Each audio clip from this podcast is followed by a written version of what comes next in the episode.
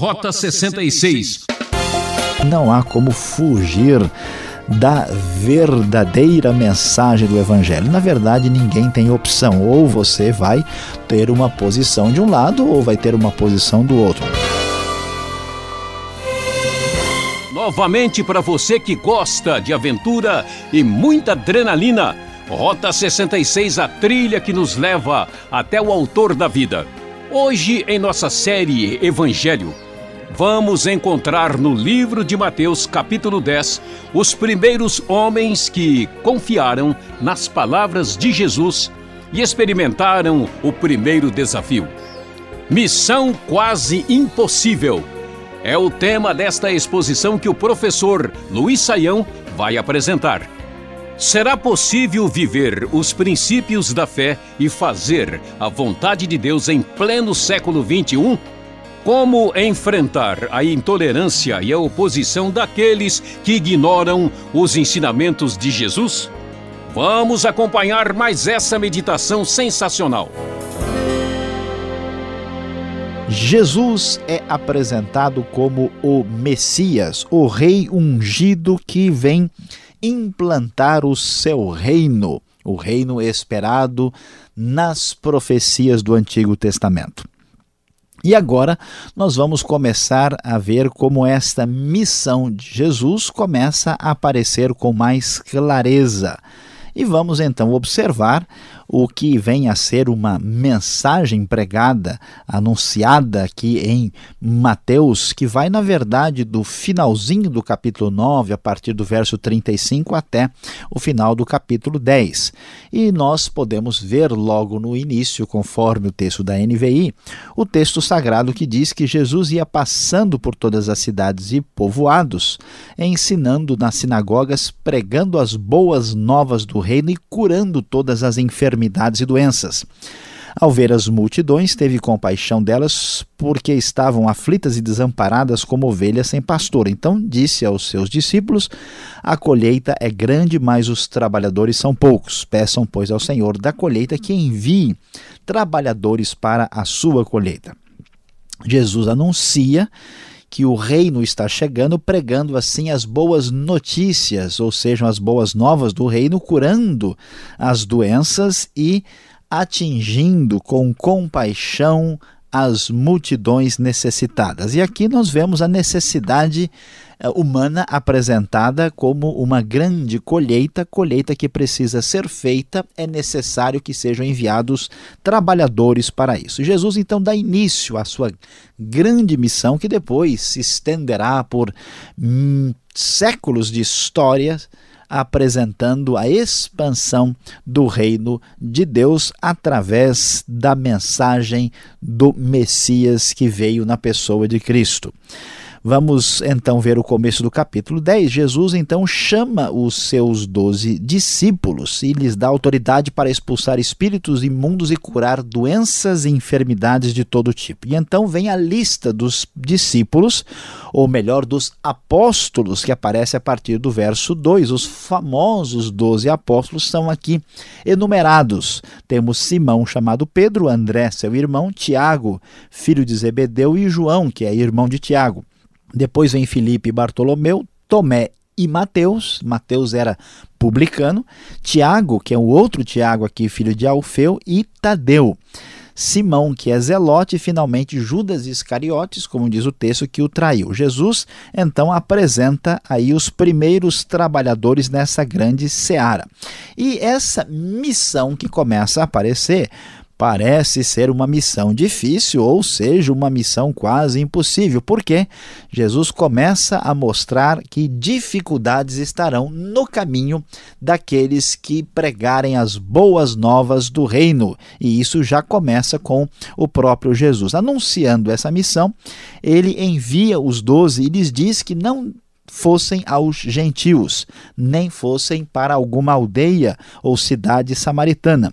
Em primeiro lugar, deveriam ir às ovelhas perdidas de Israel, e eles deveriam trazer, ou melhor falando, levar a seguinte mensagem: o reino dos céus está próximo. Curem os enfermos, ressuscitem os mortos, purifiquem os leprosos, expulsem os demônios. Vocês receberam de graça, deem também de graça, diz o verso 8. O reino de Deus chega com poder: poder para vencer os demônios, poder para curar as enfermidades, para trazer vida aos mortos, este poder chega por meio da ação do próprio Senhor Jesus Cristo.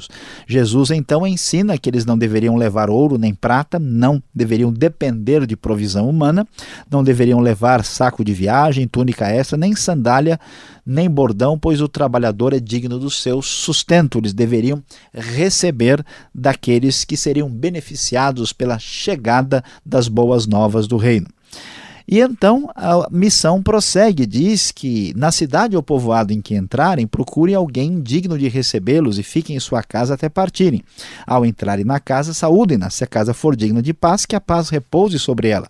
Se não, que a paz retorne para vocês. Assim haveria uma bênção ou uma perda de bênção, dependendo de como recebessem os enviados dessa missão difícil, missão quase impossível, mas que se torna realidade porque acontece mediante o poder de Deus. A missão traz responsabilidades para aqueles que recebem essa missão, porque Diz o texto: no dia do juízo, Jesus diz: haverá menor rigor para Sodoma e Gomorra do que para aquela cidade que receber esta missão daqueles que estão sendo enviados, que são enviados como ovelhas entre lobos, portanto, sejam astutos como as serpentes e sem malícia como as pombas.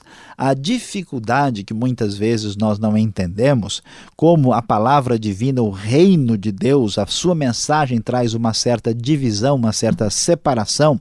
Por um lado é bem recebido e produz coisas extraordinárias, por outro é rejeitado e produz condenação, nós já podemos ver que fazia parte da própria missão do reino desde o início.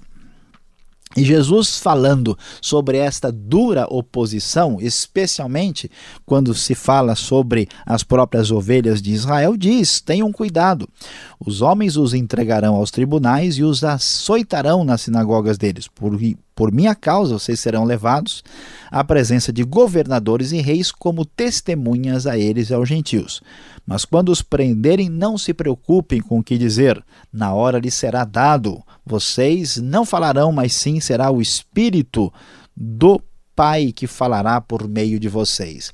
A expansão do reino, a missão do reino acontece de modo sobrenatural, portanto, a provisão vem de Deus e a ação do Espírito está por trás daquilo que está sendo feito.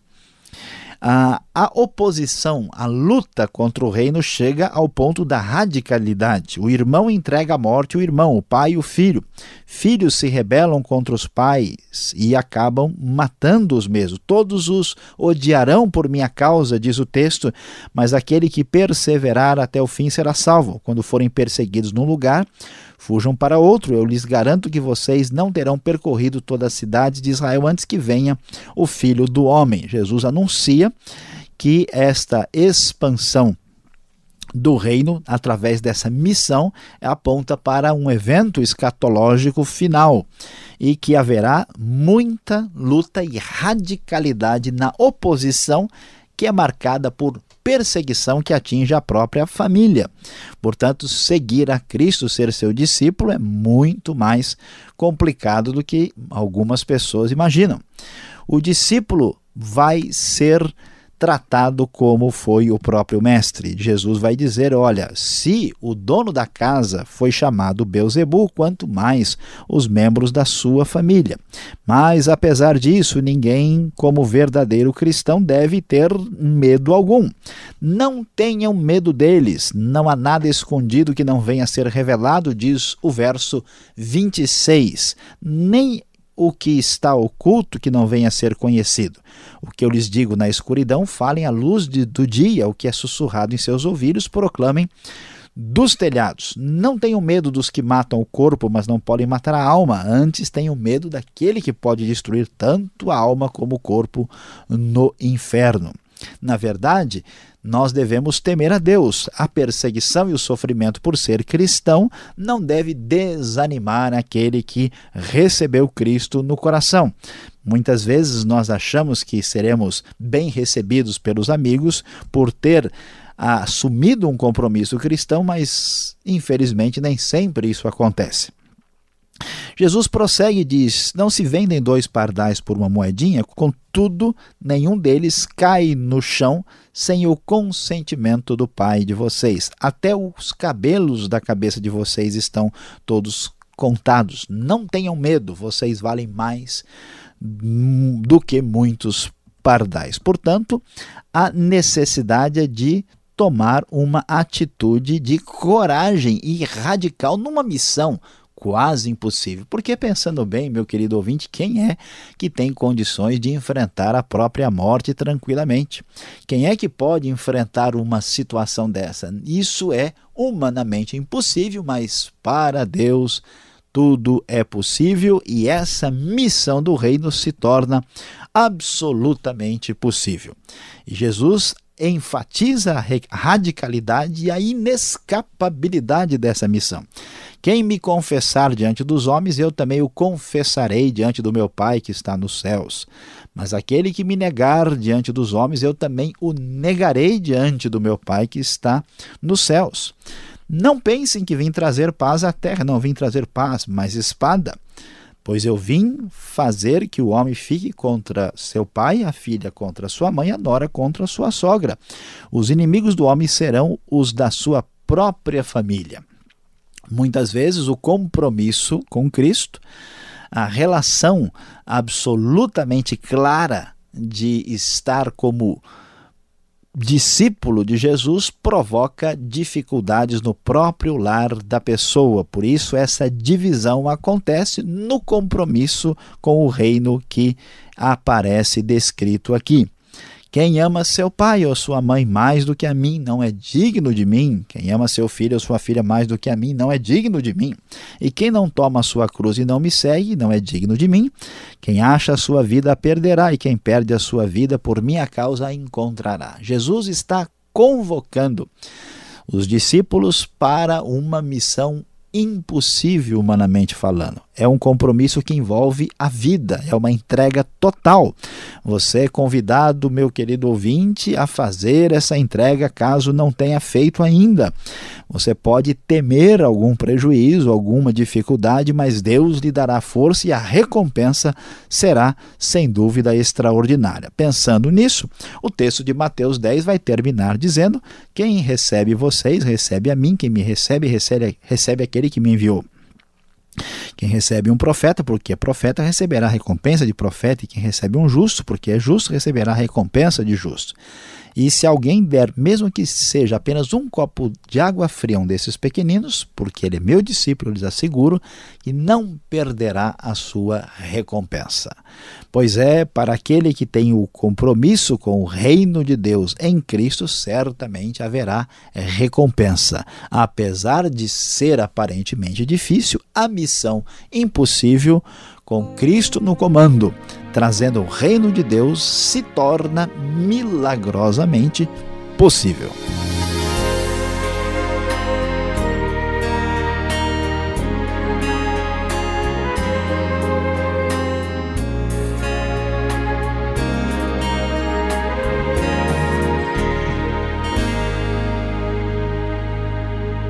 Estamos apresentando Rota 66, o caminho para entender o ensino teológico dos 66 livros da Bíblia.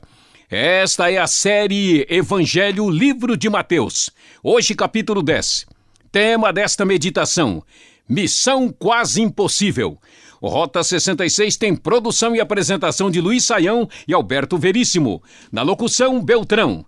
Agora é a sua vez. Escreva para rota66 arroba transmundial.com.br ou Caixa Postal 18.113, CEP 04626-970 São Paulo, capital. E agora vamos de dose dupla. Veríssimo pergunta e Saião responde.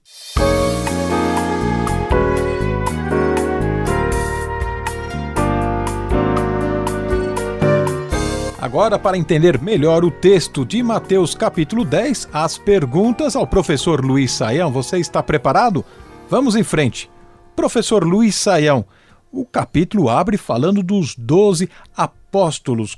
Como podemos ser cristãos hoje em dia sem a presença dos doze apóstolos, professor?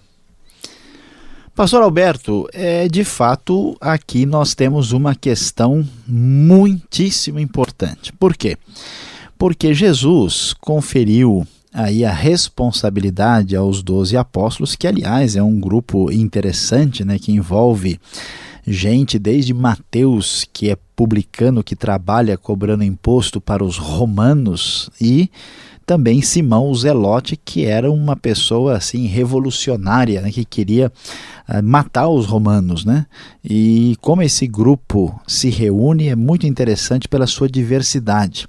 Esses apóstolos recebem autoridade e como tais são únicos. Nós temos depois Paulo, temos os apóstolos que substituem né, quando Judas Iscariotes uh, sai de cena pela traição, mas nós não temos apóstolos vivos hoje, como nós temos no caso dos doze aqui. E a pergunta é: como é que está? Se a autoridade foi dada aos apóstolos, como é que fica a nossa situação hoje? O que corresponde à autoridade apostólica? A autoridade apostólica está nas Escrituras sagradas. As Escrituras são o testemunho dos apóstolos para nós. Portanto, nenhuma igreja pode ter única e exclusivamente em si uma autoridade apostólica, nem nós podemos admitir que pessoas se intitulem apóstolos no sentido que o Novo Testamento apresenta para os doze aqui, que é absolutamente exclusivo. Agora, o versículo 5 do capítulo 10, ele fala dos gentios e samaritanos. Eles ficam de fora da chegada do reino. Por que isso acontece? Num primeiro momento, pastor Alberto, porque o evangelho inicialmente é enviado às ovelhas perdidas da casa de Israel.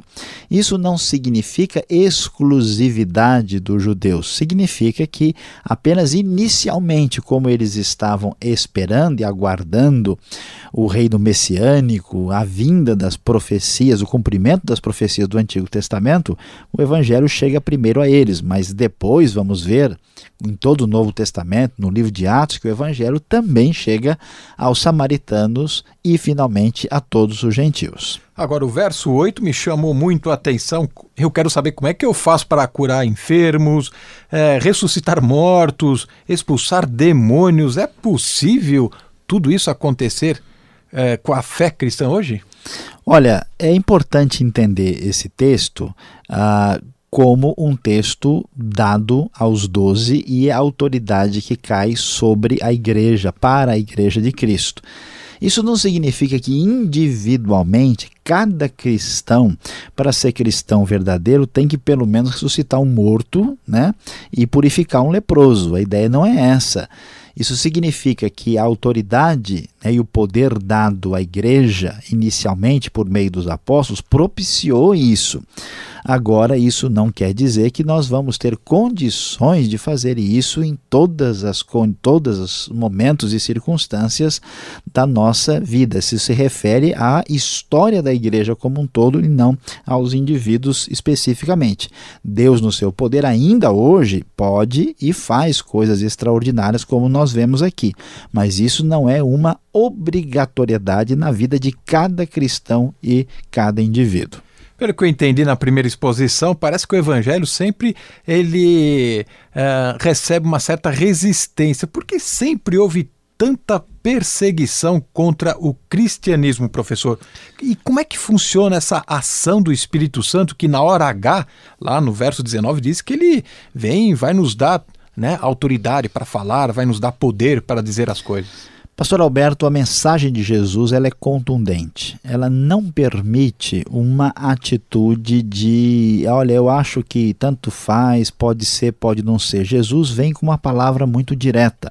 Em primeiro lugar, o evangelho traz problemas e dificuldades porque ele diz que nós estamos em dívida, que nós somos pecadores e precisamos acertar a nossa situação diante de Deus. Quem é que gosta de ouvir uma palavra como essa, de questionar a sua própria maneira de agir. Então, a, a defesa humana rejeita a ideia a, do pecado que a Bíblia tanto enfatiza.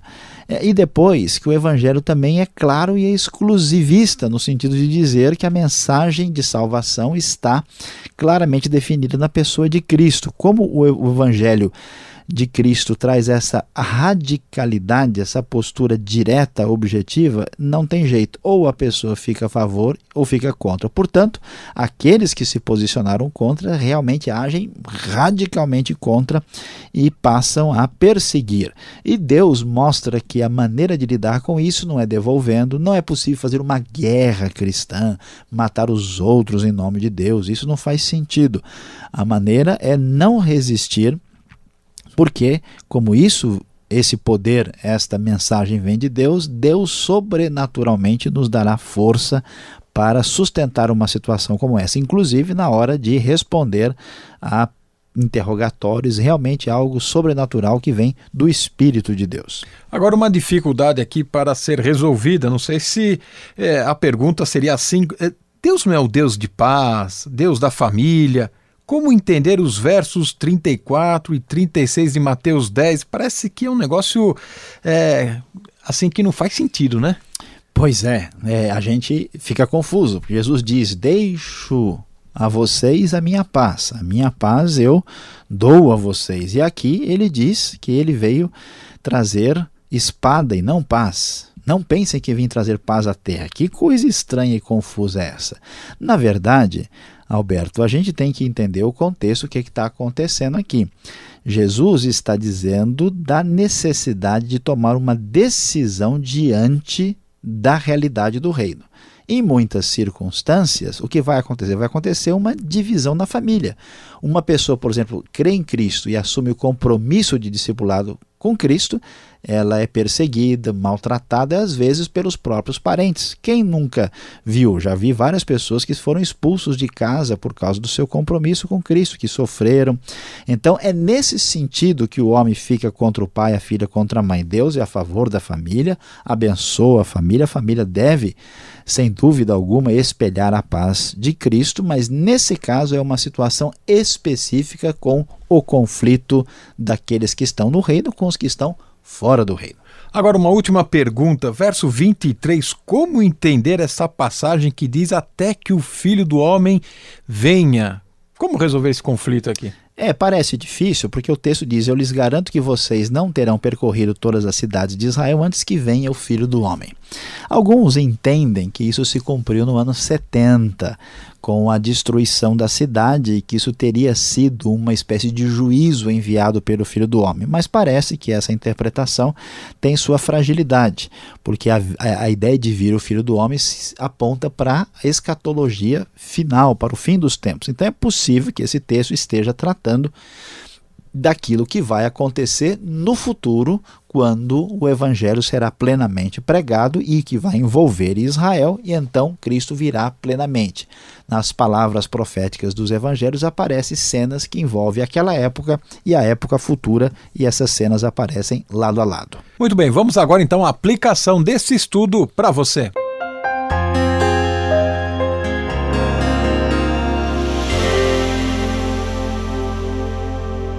No Rota 66 de hoje, você acompanhou conosco Mateus capítulo 10. O nosso tema foi Missão Quase Impossível. Sim, com a chegada do reino, do reino de Cristo Jesus, nosso Senhor, ele apresenta o seu plano, a sua missão, que é uma missão que vai provocar e já está provocando muita oposição, muita dificuldade, muita perseguição.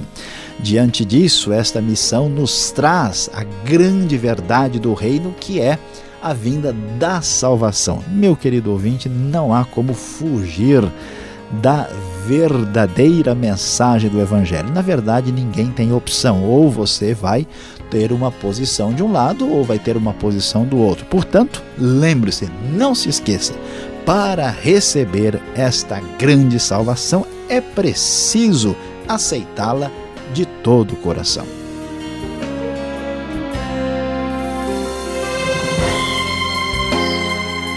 Por hoje é só ouvinte Rota 66 se despede aqui, prometendo mais estudos sobre a vida e ensino de Jesus. Sintonize essa emissora neste horário. Esta é mais uma realização transmundial. E acesse o site transmundial.com.br. E muito obrigado e até lá.